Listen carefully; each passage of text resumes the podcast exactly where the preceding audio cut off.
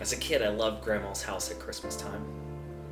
My grandparents lived what seemed like such a long way away back then, over the river and through the woods, as we like to sing. But when you arrived, it was pure magic. Grandma lived in a little town of about five to six thousand people in Ohio, about 60 miles outside of Cincinnati. It was one of those small towns where they went all out for Christmas. They decorated Main Street and the courthouse with lights and wreaths and trees, and it was just exactly what you see in all the Christmas movies. And you'd come down Main Street and round the corner, a few houses down, and there it was. Even more beautiful and meticulously decorated than the town, clad in all of its Christmas splendor, was Grandma's house.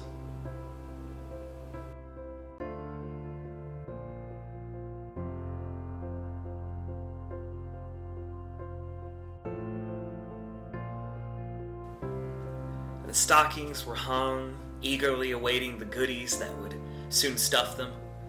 The gigantic tree was decorated and lit and looked like something out of a magazine. The whole house, from basement to attic, smelled of delicious foods of all kinds that Grandma had spent so much time working to make just right for her family.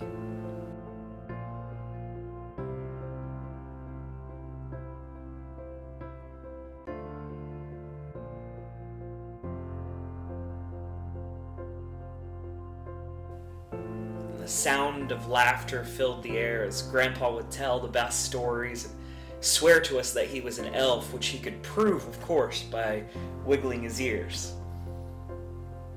Softly playing in the background was Grandpa's turntable and stereo system. And on it would be Christmas music. Not from CDs or MP3s or YouTube or Spotify playlists, but from the good old fashioned 33 and 45 vinyl records. Bing Crosby, Elvis Presley, Frank Sinatra, Perry Como, and of course, uh, my favorite as a child, The Chipmunks featuring Alvin, Simon, and Theodore. Grandma didn't have cable when I was a kid, but we didn't really need it at Christmas time because there was always something to watch on TV. The Christmas specials would play on all the major networks Charlie Brown, Rudolph, Frosty, It's a Wonderful Life, and The Grinch. But there was also this other TV special, The Little Drummer Boy. It was a stop motion animated special, only about 25 minutes long. Over the years, I almost forgot about this little show that got tucked into the Christmas mix of specials, but one thing stuck in my mind the song, The Little Drummer Boy, from which the special gets its name.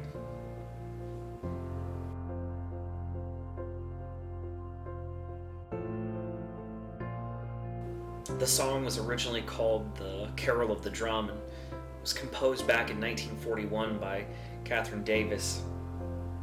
And the song was picked up by practically every major music group looking to make a Christmas album, from the Trapp Family Singers to Johnny Cash to Pentatonix.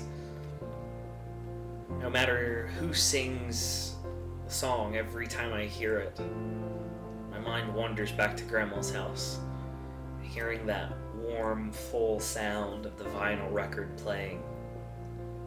While I don't remember every word from the song, a few lines I can still recall as the little drummer boy sings to baby Jesus.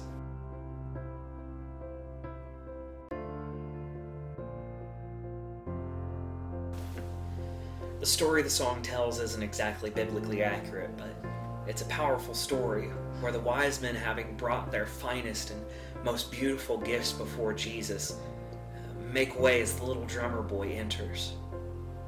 But he has no fine gift to give Jesus. And he sings the following words Little baby, I am a poor boy too. I have no gift to bring that's fit to give the king.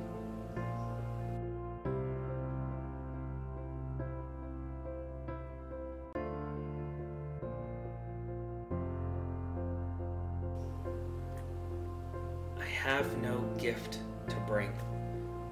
is fit to give the king. It's powerful words and true ones that remind us of what really happens in Christ coming into his world, which we celebrate each year at this time, Christmas. He doesn't come with all the trappings of the eternal king that he is. There is no entourage, no fanfare, no royal crib, no gifts befitting his majesty. Jesus, God the Son, comes into flesh, into human form, not with pomp and circumstance, but humbly and lowly,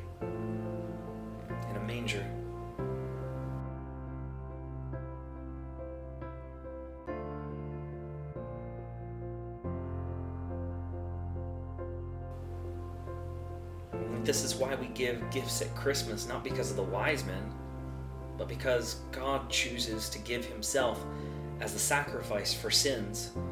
And I know what you might be thinking. Isn't that more Easter territory?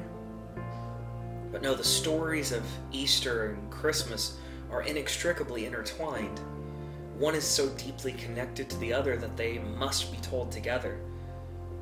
Christmas, when we celebrate Jesus' incarnation, is coming into the flesh and entering into the world he created, happens for a reason. It isn't just some arbitrary happening. Jesus doesn't just decide to go sightseeing in human form one day. Jesus comes into the world that he created with great purpose as part of a bigger plan than anything that you or I could have ever come up with. Jesus takes on flesh, adding to his divinity humanity so that he can die. Why? Because God so loved the world that he gave his one and only Son, that whosoever believes in him shall not perish, but have everlasting life. He was not content to let us stay in our sins yes, sins. Anything contrary to God's word, God's will, or God's way, both actions that we take that are evil and actions that we fail to do that are righteous, sin. And I know that doesn't seem like a pleasant Christmas message, but John Piper, I think, said it best that Christmas is an indictment before it becomes a delight. Jesus comes according to the Father's perfect plan because of our sin to be the sacrifice once and for all to pay for that sin and to give to us righteousness to the glory of the Father. God does not do this for any other reasons than for his own glory and for the good of his people. I can think of no other reason that he does this than because of his great love and compassion could have rightly and easily have left us in our own sin, and evil, and unrighteousness. And justly he could have punished us all. Yet he chooses to make a way for sinners to be saved. That's grace, unwarranted, undeserved, unmerited favor. And it is God's greatest gift to mankind.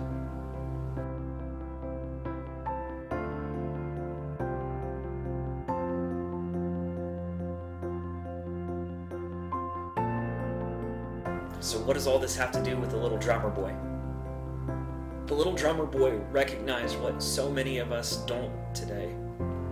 There is no gift that you can offer before God, no worthy sacrifice you can make or offering that you can bring that will truly be worthy of His majesty. You can only receive from God the gift of life and it wrenches at my soul when I realize there's nothing that I can give to him.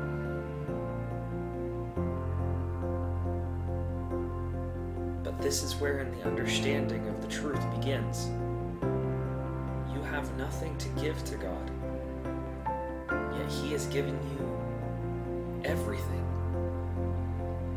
This Christmas, my prayer is that you would recognize humbly that you can offer God nothing that isn't already His by rights.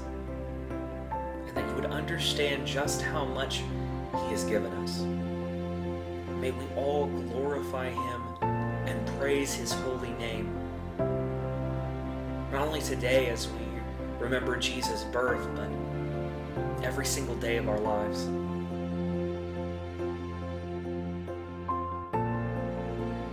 May God bless you and keep you all, and may you have a very Merry Christmas.